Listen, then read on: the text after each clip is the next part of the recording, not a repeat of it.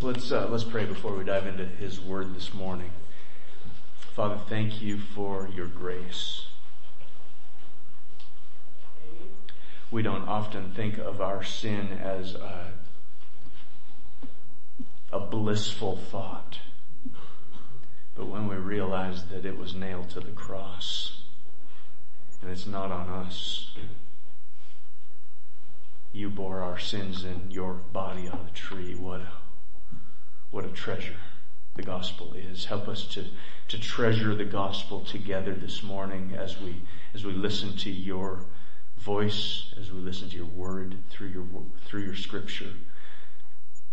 Be at work in our hearts and bring our hearts and our minds and our actions into line with the truth of the gospel that we treasure. We ask it in Jesus' mighty name. Amen. We're in Philippians chapter two, but I want to start with a, a verse out of Third John. John writes, I rejoiced greatly when the brothers came and testified to your truth, as indeed you are walking in the truth. Verse four, I have no greater joy than to hear that my children are walking in the truth. Here in Philippians chapter two, we get a glimpse of Paul's heart for this church. His heart as a father for his dearly loved children. There is no greater joy than that of a father to see his children walking in the truth, believing the gospel, living consistent with the good news of the gospel. Paul has been exhorting the Philippians to gospel unity. He encouraged them back in chapter one verse twenty-seven to live consistent with your new gospel identity. Let your life as citizens be worthy of, consistent with, in line with, in step with your blood-bought gospel identity. He wants to hear that they are standing firm in their spirit-wrought unity with one another, that they are contending together as athletes on the same team, striving together for the same goal, for the faith of the gospel. It is out of this gospel unity, the gospel unity of the church, that the gospel witness shines. Here in chapter two, he holds up the example of Jesus. Jesus self-humbling, lay down your life, sacrifice for others. Jesus now exalted by His Father as Lord over all, to whom we owe our allegiance. Jesus who calls us to take up our cross and follow Him. Jesus who says that anyone wishes, who wishes to be great in my kingdom must be the servant, the slave of all. Paul affirms their consistent life of faithful obedience to the gospel in chapter two verse twelve, and he encourages them, continue to work out your salvation with fear and trembling. John Eadie, a pastor and professor at University of Glasgow, Scotland, back in eighteen fifty-seven wrote these words, work out with fear and trembling, for God it is that worketh in you. Engage in the duty, for God prompts and enables you. Engage in it with fear and trembling, emotions which the nature of the work and such a consciousness of the divine presence and cooperation ought always to produce. There's two dangers here, and Paul balances us between them. On the one side, when he says, work out your own salvation, we might be tempted to take credit for our own salvation, as if we, by our own efforts, earned our salvation, as if because of our performance, God now owes me something, as if the cross of Christ was empty and unnecessary. So he reveals God's prior working, to which our working is only ever a response. because it is God who works in you both to will and to work. Even our willing finds its source in God. We can't even take credit for our own willing, let alone our working, because it rests on God's working in us.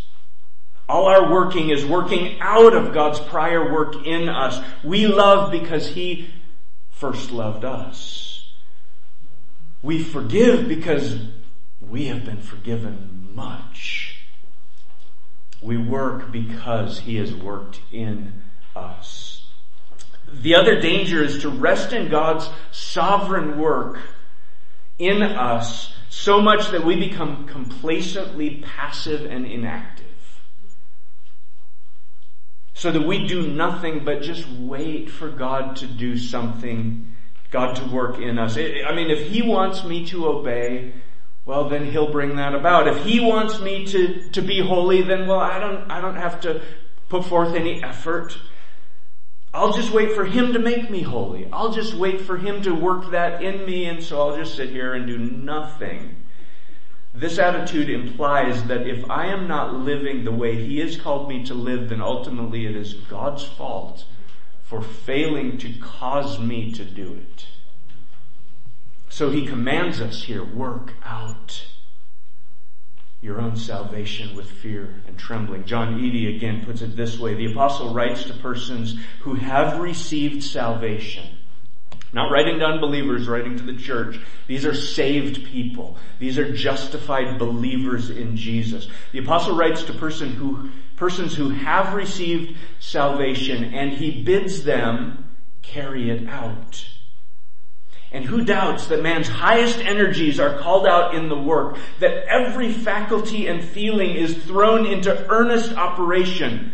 What self-denial and vigilance, what wrestling, what study of the Lord's example, what busy and humble obedience, what struggles with temptation, what putting forth all of that which is within us, what fervent improvement of all the means of grace. Industry is eager and resolute as if no grace had been promised, but as if it all depended on itself. The believer's own conscious and continuous effort in the work of his sanctification is a very prominent doctrine of Scripture, and the apostle often describes his own unrelaxing diligence.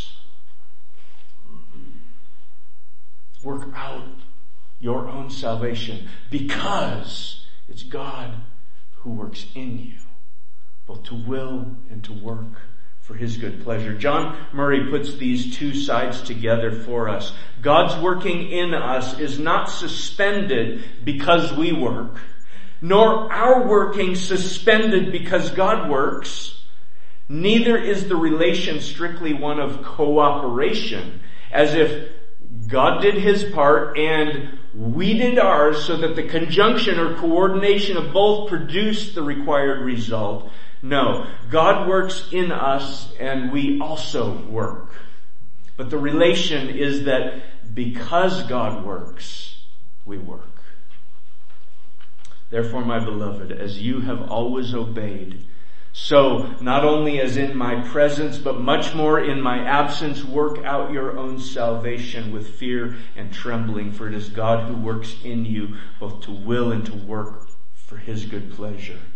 Do all things without grumbling or disputing, that you may be blameless and innocent, children of God without blemish in the midst of a crooked and twisted generation, among whom you shine as lights in the world, holding fast or holding forth. The word can mean both things.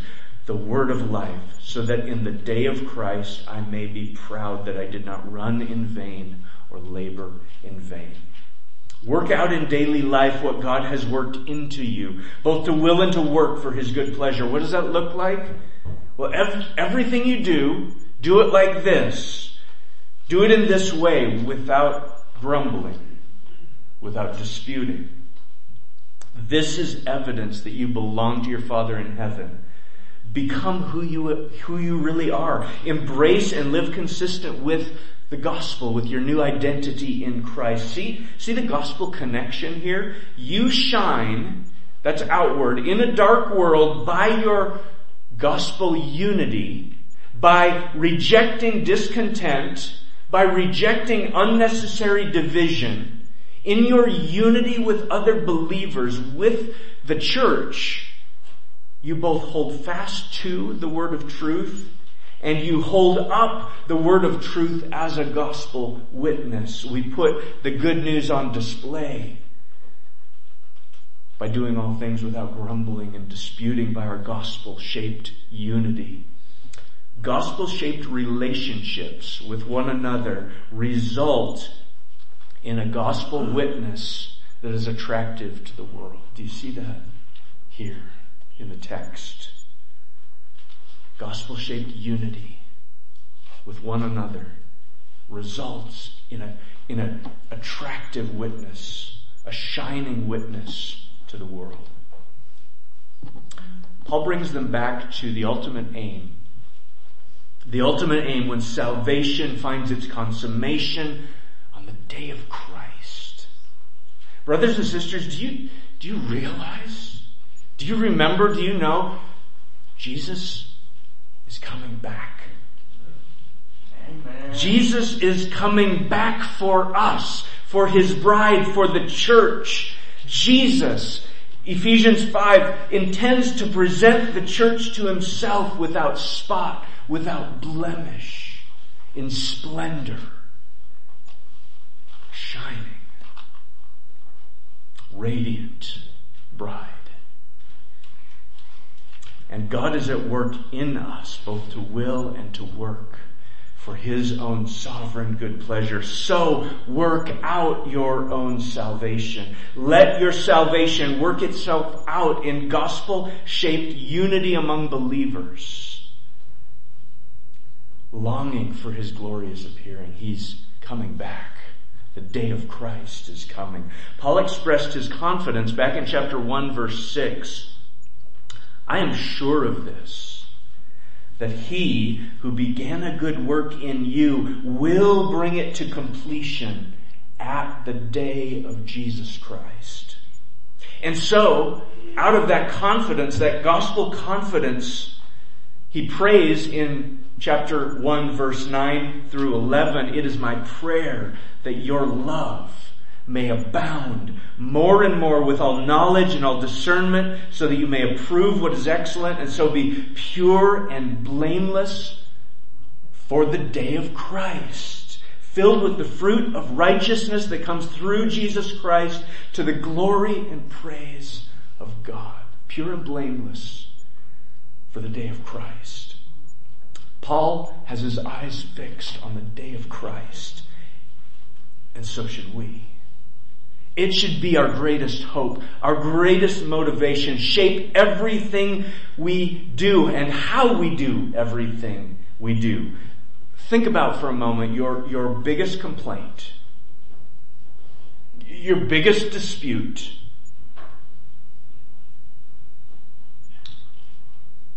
Will you still be holding on to that when Jesus comes back?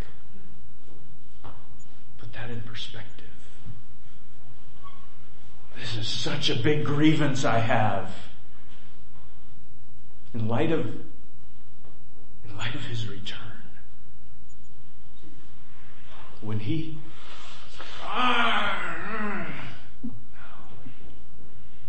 it in perspective of the return, the day of Christ.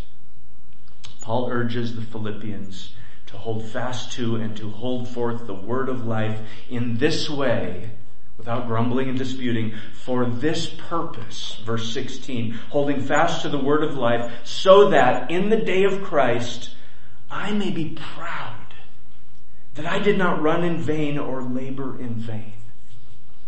Now what's going on here? I thought pride was a bad thing in the Bible.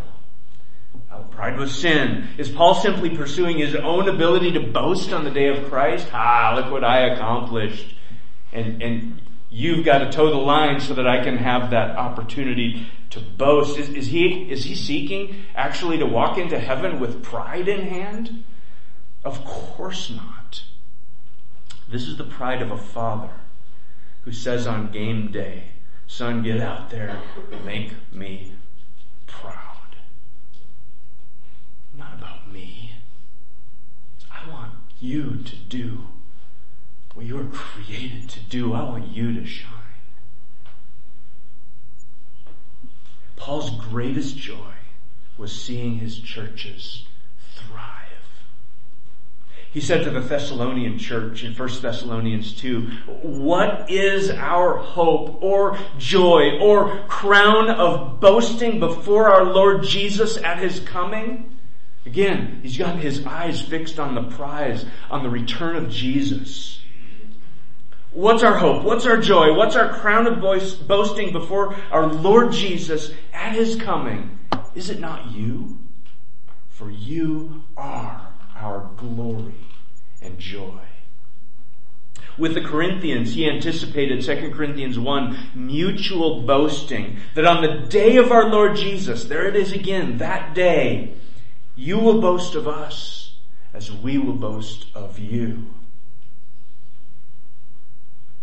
Man, look at this church. It's awesome.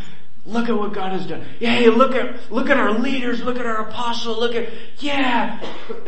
It's that mutual boasting on the day of Christ. Look what God has done. Paul's joy, Paul boast, Paul's boasting was in his spiritual children. But this also came with a weight of responsibility. Parents, you know what I'm talking about. He says to the Corinthians, Second Corinthians eleven, I feel a divine jealousy for you, since I betrothed you to one husband to present you as a pure virgin to Christ. Again, in Second Corinthians eleven, verse twenty-eight, apart from other things, there is the data. He's, he's listing his laundry list of, I've been beaten up, I've been abused, I've been left for dead, I've been shipwrecked, all this stuff that's happened to me, all the oppression that I've endured. And he says, apart from all other things, there's the daily pressure on me of my anxiety for all the churches. He carries that weight of responsibility as a father for his children. Uh, to the Thessalonians, he describes his relationship to them, second, or First Thessalonians two, like a nursing mother taking care of her own children. And anybody who's been there, experienced that, you know, that's twenty-four seven, three sixty-five, you're on call, doesn't matter if you're tired, you do what you gotta do to care for your infant. Like a nursing mother taking care of her own children. And he says, like a father with his children. Both imagery combined. He says that I'm staying up late at night taking care of you. I'm exhorting, I'm encouraging you.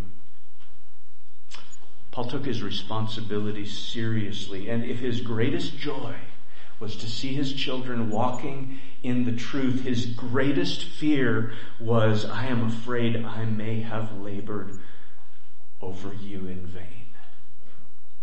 Paul was confident of the Philippians that he who began a good work in you will bring it to completion at the day of Jesus Christ. And he was confident that if they continued holding fast to the word of life, that he would not have run in vain or have labored in vain. Paul told the elders in the church in Ephesus in Acts chapter twenty, he says, I'm, I'm, I'm going to Jerusalem. I'll probably be arrested. You'll probably never see me again. He says, they're like, oh, don't go then. Don't go. He's like, of course I'm going. He says, I do not account my life of any value, nor as precious to myself. How much could we learn from that? How much marketing is based on, oh, you could live a little longer, look a little better, be a little healthier. I mean, not that those things are wrong or bad, but he says, I don't count my life of any value or as precious to myself. The biblical perspective is that our life is a vapor. It's here right now and it is gone. So you know what? Have another donut. That's theology at work, right? Practical, okay? I just take it for what it's worth. That's not in the Bible. It's just, I do not account my life. Eat healthy, it's a good thing to do. Just, I do not account my life of any value or as precious to myself, if only I may finish my course and the ministry that I received from the Lord Jesus to testify to the good news, the gospel of the grace of God. He told the Corinthians, Second Corinthians twelve, I will most gladly spend and be spent for your souls. This is his pastor's heart, his shepherd's heart, his father's heart for his people. He even told the Romans, in Romans chapter nine verse three, thinking of his, the, the, the Jewish nation that had rejected their Messiah, he says, I could wish that I myself were accursed and cut off from Christ for the sake of my brothers, my kinsmen according to the flesh. He says, my heart's desire is that they would be saved, that they would come to know their Messiah. I'm willing to sacrifice whatever, however much, to spend and be spent to see my children walking in the truth. Here in Philippians two seventeen, he tells this church in Philippi, even if I am to be poured out as a drink offering upon the sacrificial offering of your faith, I'm glad and rejoice with you all. Likewise, you also should be glad and rejoice with me. Now this, he's picking up Old Testament sacrificial imagery. You need to be reading your Old Testament, because you miss so much if you don't have a grasp, a familiarity with the, the content of the Old Covenant, the Old Testament. The Old Testament sacrificial system is the imagery that's behind his statement here. A sacrificial animal had to be without blemish, without defect, for it to be a legitimate offering. You couldn't take the weak, the sick, the, well, it's gonna die anyway, so I'll just, you know, I, it's diseased, I can't eat it, so I'll just offer that to the Lord? No. No. You offer the best to the Lord. That which is without, is, is he not worthy of your first and your best? Do you give him your leftovers? A sacrificial animal was to be without blemish, without defect. But it was not only animals that were offered. There were grain offerings. Oil was required to be put with those offerings. Wine was also required to be offered with the offerings. That's a libation or a drink offering poured out on or around with the offering of the animal. The wine was not the main offering, but it was to accompany the offering. If you think about this as a big, I mean, you, you look at the, the tabernacle and then the temple, you had a giant altar of burnt offering. Think barbecue grill. Big old slab of side of beef, side of whatever, sheep, lamb, barbecuing that thing up. Some of it was actually eaten. Some of it was a, a meal offering to, to be shared among the priests, among the worshipers. Man, what goes better with a good side of steak than some, some roasted grain and a, and a nice glass of wine? That's what was going on here. This is God saying, this is my house and this is a place for feasting in my presence. There were specific temple vessels. When you read, you know, how to build the tabernacle and then the temple, there were, there were special vessels that were made for this purpose. They were set apart for this purpose of pouring out the wine of the offering to the Lord, pouring it out before the Lord. The wine was not the main offering, but it was to accompany the offering. Paul, that's the background. Now Paul is taking that picture, this, this side of beef on the altar, pouring out wine on the, on the offering. He's, he's picturing that sacrificial offering as the faith The side of beef, that's the faith of the believers, those who are putting their, their trust in Jesus. And he pictures himself as the drink offering that's being poured out on their sacrifice. And, and understand, faith, it's like, well, believing in Jesus, is that costly? I could ask for a show of hands. I know some of you know. It can be costly to follow Jesus. It can be costly to say, yeah, what I used to believe, I, I don't believe that anymore. I've met Jesus, and whatever the cost, I'm going to follow him. I'm going to trust him. I'm not trusting in this anymore. That can offend people. That can damage relationships. That can hurt a lot. There's a cost involved following Jesus. And in Philippi, that, that was the deal. I mean, the, the Jews were meeting out by the riverside. They were not popular or very welcome. In fact, well, Paul got a, a real warm welcome in Philippi. Do you remember? They beat him with rods, threw him in the stocks in the inner prison, and then tried to dispose of him because they realized, oh, he's a Roman citizen. We're a Roman colony. We just mistreated this guy. That was wrong. Let's just get him out of here quietly without making a big scene. That's the kind of, that, that's the kind of cost that following Jesus or proclaiming the truth about Jesus can have. The, the Philippians lived there. Paul was visiting. He left. They lived there. So I think it's fair to guess that they experienced persecution. The, the believers in Macedonia, he talks about in, in his letter to Corinth, Philippi was, was in the region of Macedonia. They were experiencing a severe test of affliction. So they got this. They understood that this is not, oh yeah, I, I, I prayed a prayer, I, I raised my hand, I believed in Jesus, and it's like, what is that sacrifice? No, they understood following Jesus costs a lot. The, sacri- the, the, the offering that, that was on the altar is pictured as their faith, their trust, their dependence on Jesus. Paul's picturing himself as that drink offering that's poured out on the sacrifice. In this way, he makes their believing in Jesus, their believing in the gospel, the central thing. His own life of sacrificial service. And you read Paul's story. You read what he went through, what he endured, what he suffered for the sake of the name of Jesus. He says all that, it's merely an accompaniment that goes with the main sacrifice.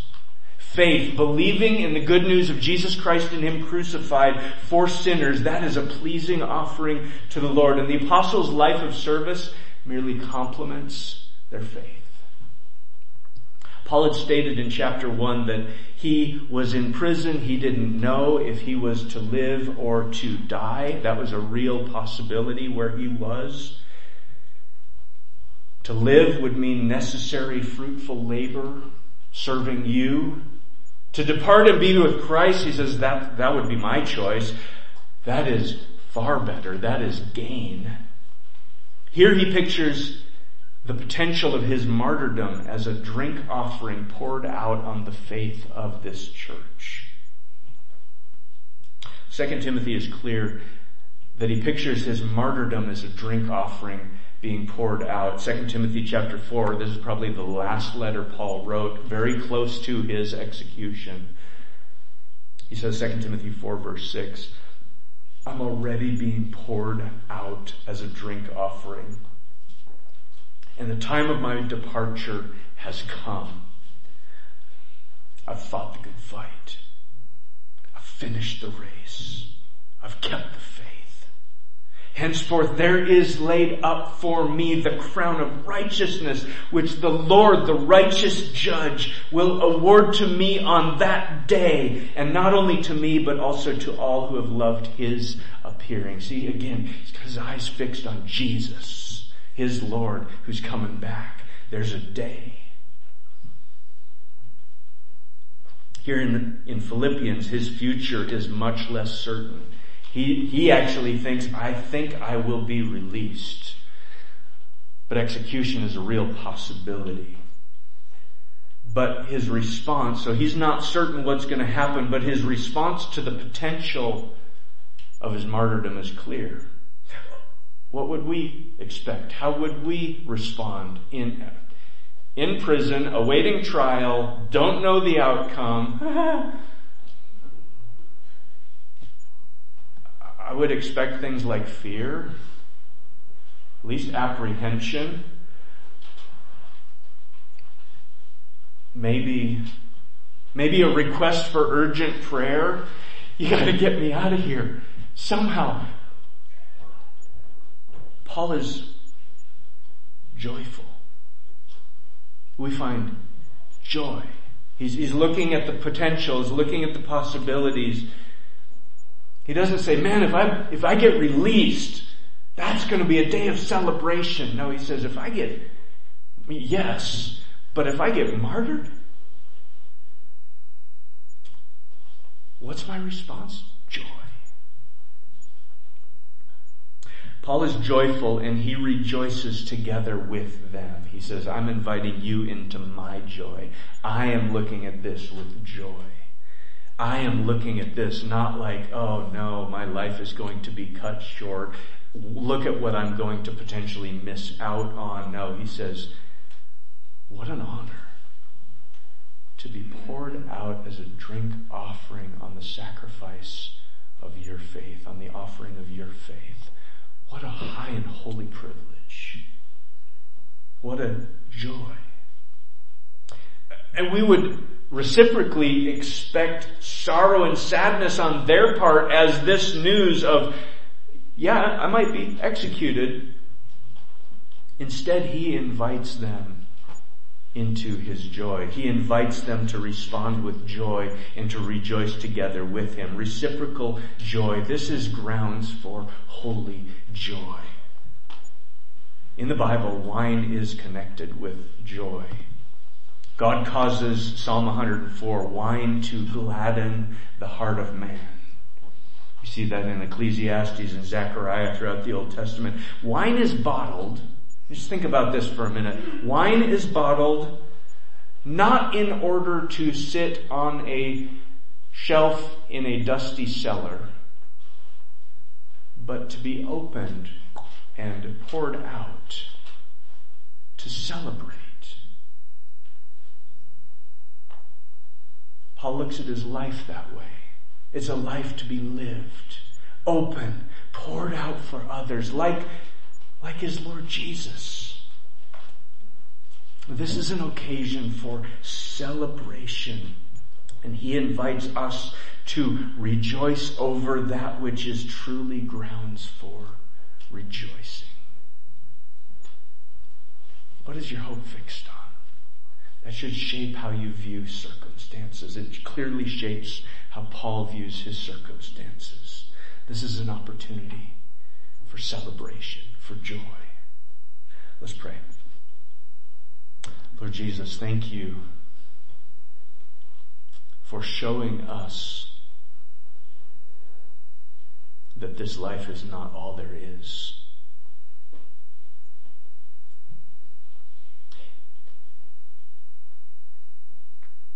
Meaningless, meaningless, all is meaningless, says the preacher, Ecclesiastes. What is the point if it's just what happens under the sun? And yet we know in your presence there is fullness of joy. At your right hand there are pleasures forevermore.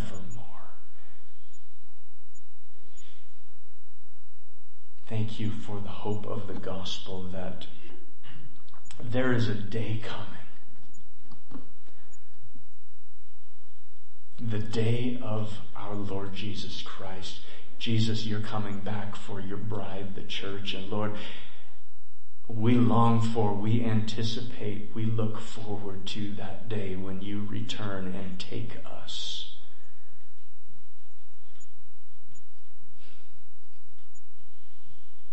Should I go to prepare a place for you? I'm coming back to bring you to where I am, that where I am, you may be with me forever. What a high and holy hope we have of your return, of the consummation of our salvation, that we get to spend eternity with you. Lord, help that perspective to shape every circumstance, every trial, every disappointment, every struggle we face here and now.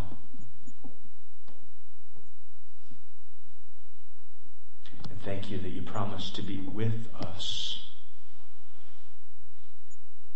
through the trial. We can live in step with the gospel because you are working in us to will and to work. So help us to lean into the supernatural divine strength that you are minute by minute supplying to us as we step out in faith and run the race with endurance, looking to Jesus, the author and finisher of our faith. Lord, help us to live this reality out day by day as we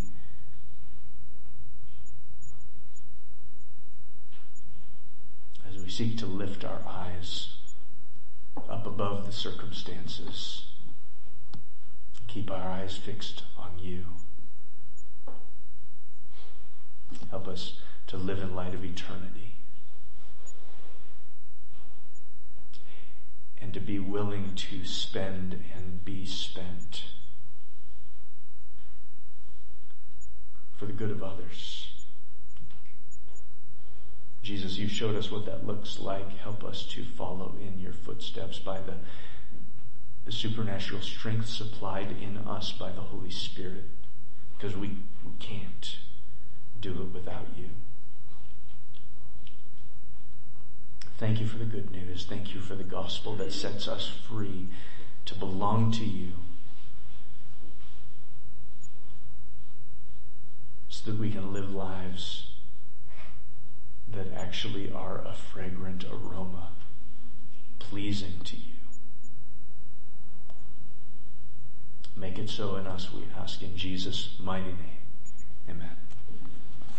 I'm going to invite some of the men to come and prepare to serve us. Uh, communion, uh, an opportunity to remember uh, the gospel.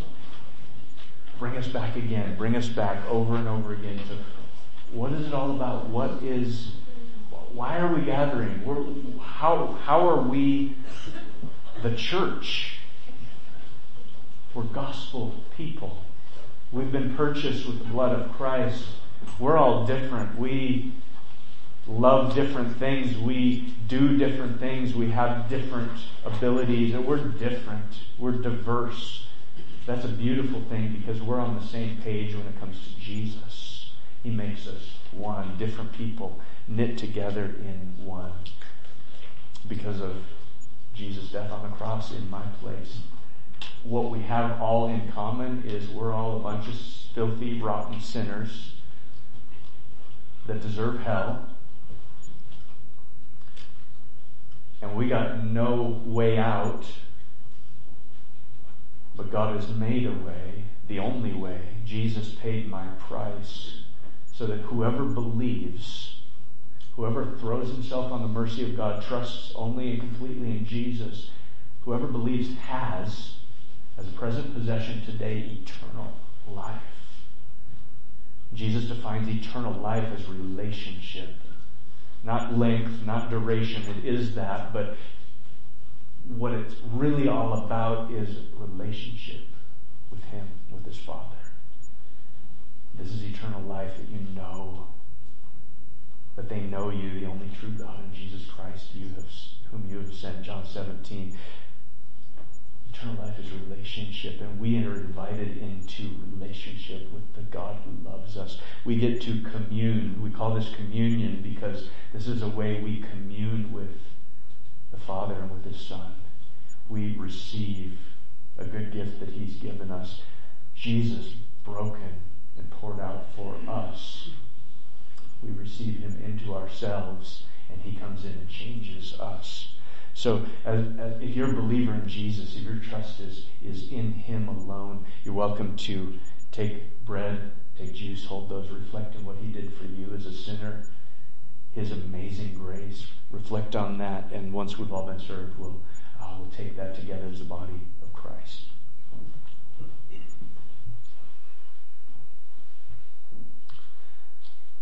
Jesus, what a gift we hold in our hands today.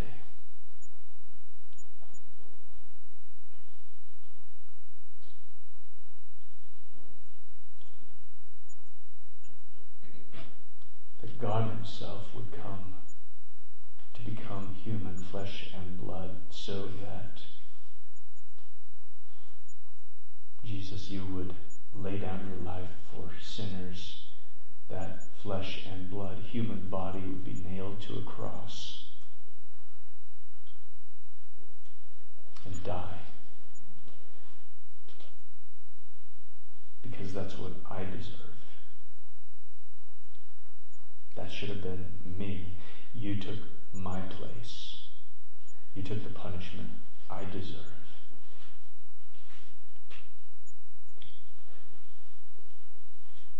Because you paid my price, you can offer me life, eternal life, life in relationship with you. Thank you for the gift. We can't merit it, we can't earn it, we can't pay it off. We simply receive it and say thank you. Thank you for giving your life so that we could have life. So that we could enjoy today relationship with you.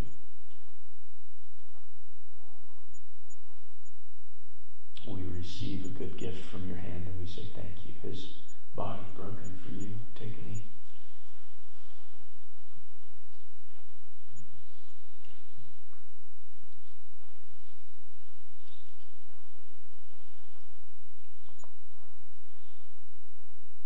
His blood poured out to wash us clean, to make us new.